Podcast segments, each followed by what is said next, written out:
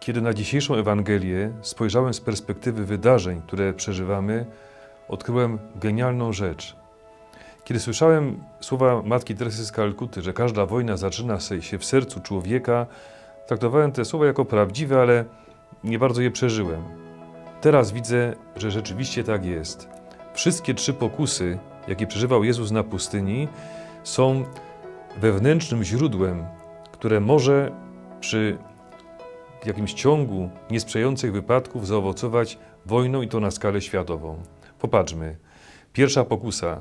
Szatan wzywa Jezusa, żeby zamienił kamienie w chleb, a więc pragnienie rządza łatwego posiadania, y, wyeksploatowania do cna y, całej natury, zamienia na coś korzystnego.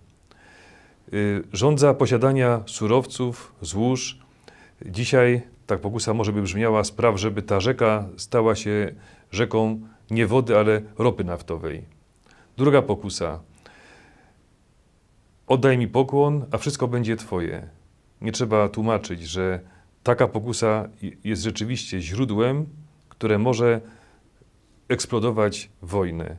I trzecia pokusa, skocz z tego narożnika świątyni, a wszyscy będą Cię podziwiać. Aniołowie Cię złapią w powietrzu, będziesz uwielbiany.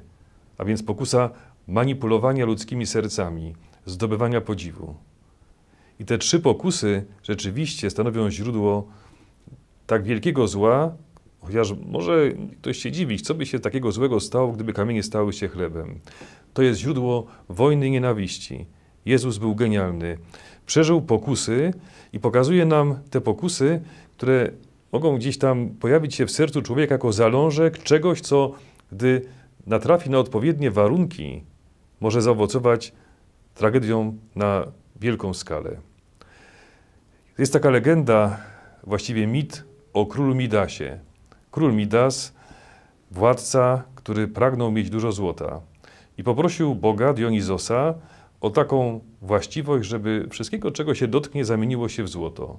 Na początku było bardzo fajnie, bo rzeczywiście każdy przedmiot stawał się złoty.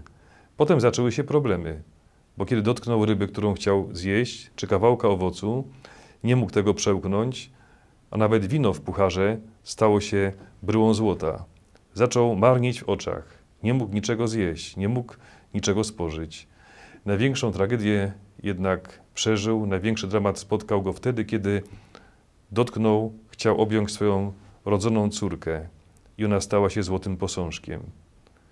Jak w każdym micie, tak i w tym jest wielka prawda. Człowiek, który pozwoli opętać się takiej pokusie, traci wszystko. Traci przyjemność z prostych rzeczy, a potem traci swoich najbliższych. Może zatracić nawet cały świat. Moi kochani, wiem, że dzisiaj każdy z nas potrzebuje nadziei.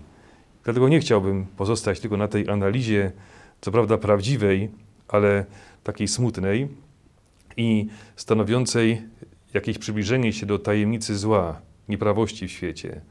Chciałbym pokazać, że w takiej sytuacji jak ta, w której jesteśmy, jeżeli dopuścimy Pana Boga do działania, On może nawet z największego zła wyprowadzić dobro. Przyszły mi na myśl słowa z księgi proroka Micheasza, że Pan Bóg w takiej sytuacji jest jak złotnik, jak jubiler, który oczyszcza i przetapia srebro. Oczyszcza z tego, co jest naleciałością, jakimś egoizmem, zanieczyszczeniem. I moi kochani, można podać tysiące historii ludzkich, historii osób, które w takich sytuacjach jak wojna, jak eksplozja nienawiści na wielką skalę okazali piękno wielkość człowieczeństwa. Większa część naszej, czy przynajmniej spora część naszej diecezji bielsko-żywieckiej przed II wojną światową była w rękach rodu Habsburgów. W Żywcu dalej jest zamek po Habsburgach, a najsłynniejszym y, majątkiem Habsburgów, z, których, z którego do dziś Żywiec słynie, jest arcyksiążęcy browar w Żywcu. Oni byli właścicielami tego wszystkiego. Wybucha II wojna światowa. Niemcy są przekonani, że Habsburgowie przyjmą obywatelstwo niemieckie. Kiedy arcyksiąże Karol Habsburg przed urzędnikiem gestapo ustawił się w kolejce do opowiedzenia się po którejś ze stron, podchodzi do niego funkcjonariusz SS i mówi: y, Wasza książęca mość niepotrzebnie stoi w kolejce. Tutaj prosimy, tu jest księga, gdzie można złożyć podpis pod tak zwaną Volkslistą. Nie, ja chcę być Polakiem. Nastąpił szok. Arcyksiąże Karol Habsburg i jego żona arcyksiężna Alicja uznali się za Polaków, mimo że mieli pochodzenie z Habsburgów. Ich językiem rodzinnym był niemiecki. Sposób myślenia niemiecki, w tym duchu byli wychowani.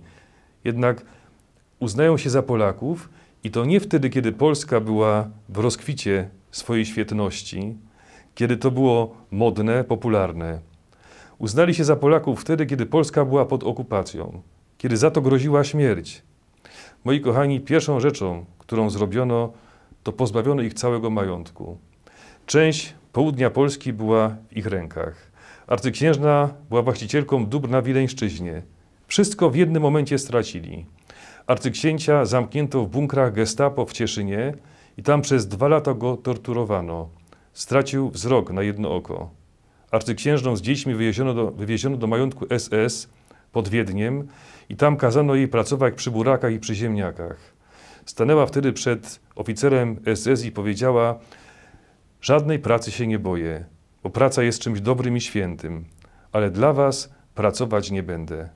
Zamknięto ją w chacie, gdzie po ścianach ściekała woda, jej i jej dzieciom podawano pomyje dla świń.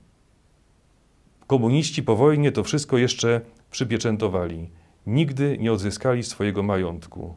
Wyjechali potem do Szwecji w latach 50. Tam syn arcyksięcia Habsburga pracował jako skromny urzędnik w banku i dopiero teraz, w naszych czasach, niedawno wróciła do żywca arcyksiężna Krystyna Habsburg.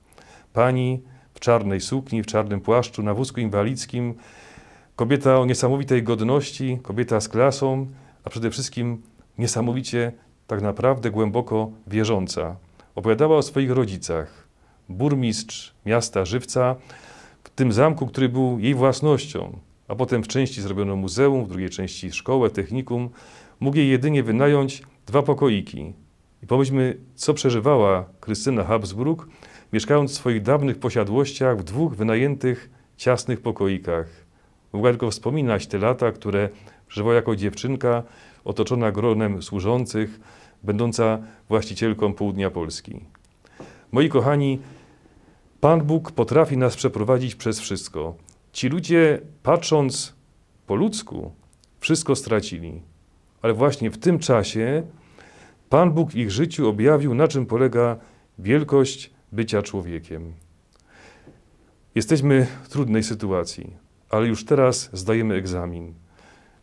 Obok nas już są nasi bracia i siostry z Ukrainy. Przyjmujemy ich w naszych domach, w domach rekolekcyjnych, hotelach, ośrodkach wypoczynkowych. Otwieramy przed nimi swoje serce i to nie jest żadna łaska z naszej strony.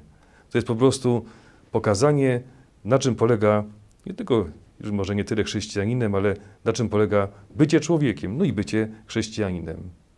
Tak na marginesie miałem okazję spotykać się raz czy drugi z arcyksiężną już nieżyjącą, pochowaną w krypcie katedry żywieckiej z arcyksiężną Krystyną Habsburg i opowiadała o swoim dzieciństwie. I powiedziała taką rzecz, która mi gdzieś utkwiła mocno w sercu. Mówi, proszę księdza, kiedy byłam dziewczynką, yy, w pewnym momencie doszło do mnie, że jestem księżniczką. Rozwiązał mi się bucik. Niedaleko stała służąca, mówi, chodź tutaj, ja jestem księżniczką, ty jesteś moją służącą. Proszę zawiązać mi bucik. Służąca podeszła, wykonała polecenie, ale mówi arcyksiężna Krystyna, nie wiedziałam o tym, że widzi to wszystko z za rogu mój tata arcyksiąże Karol. Kiedy służąca odeszła, zrobił coś takiego, czego dziś wiemy już się nie robi. Przełożył mnie przez kolano i te lekcje zapamiętałam do końca życia. Wiedziałam, że każdego człowieka trzeba traktować z wielkim szacunkiem, a z jeszcze większym szacunkiem traktować tych, którzy nam służą. Moi kochani, próg Wielkiego Postu jest w tym roku szczególnie trudny. Ale jeśli chwycimy Pana Boga i pozwolimy, żeby On nas przeprowadził przez ten czas, to to, co możemy zyskać z tej sytuacji, może przerosnąć nasze oczekiwania. Nie będę wymieniać tego wszystkiego, bo musiałbym tutaj powiedzieć drugą konferencję, ale zdajmy się na Pana Boga. Pan Bóg z najtrudniejszych rzeczy może wyprowadzić dobro. Jeszcze jedna rzecz. Zauważmy, że Jezus odparł wszystkie pokusy szatana nie swoimi słowami, chociaż był Bogiem, mógł powiedzieć wszystko. To Jego słowo było, byłoby słowem z mocą, słowem Bożym, samego Boga. Ale on posłużył się cytatami z Biblii, ze Starego Testamentu, żeby nam pokazać, jak walczyć ze złem, jak walczyć ze złym. Nie samym chlebem żyje człowiek. Bogu samemu służyć będziesz, Jemu będziesz oddawał pokłon. Nie będziesz wystawiał na próbę Pana Boga swego. Zostańmy z tymi słowami, z tym, co teraz przeżywamy. Chyba nigdy przedtem, tak jak teraz, nie mieliśmy potrzeby poczucia, że jesteśmy razem. Wiem, że tych nauk będą słuchać nasi bracia i siostry w Chicago. Z całego serca Was pozdrawiam. Moi kochani, bądźmy wspólnotą. Wobec zła trzeba być razem, razem wokół Pana Boga.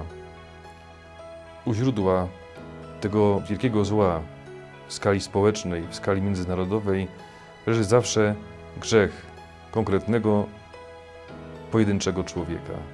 Czym jest grzech? W jaki sposób człowiek przez grzech oddala się od Boga? Ten trudny temat poruszają dziś ksiądz Piotr i ksiądz Mateusz. Posłuchajmy.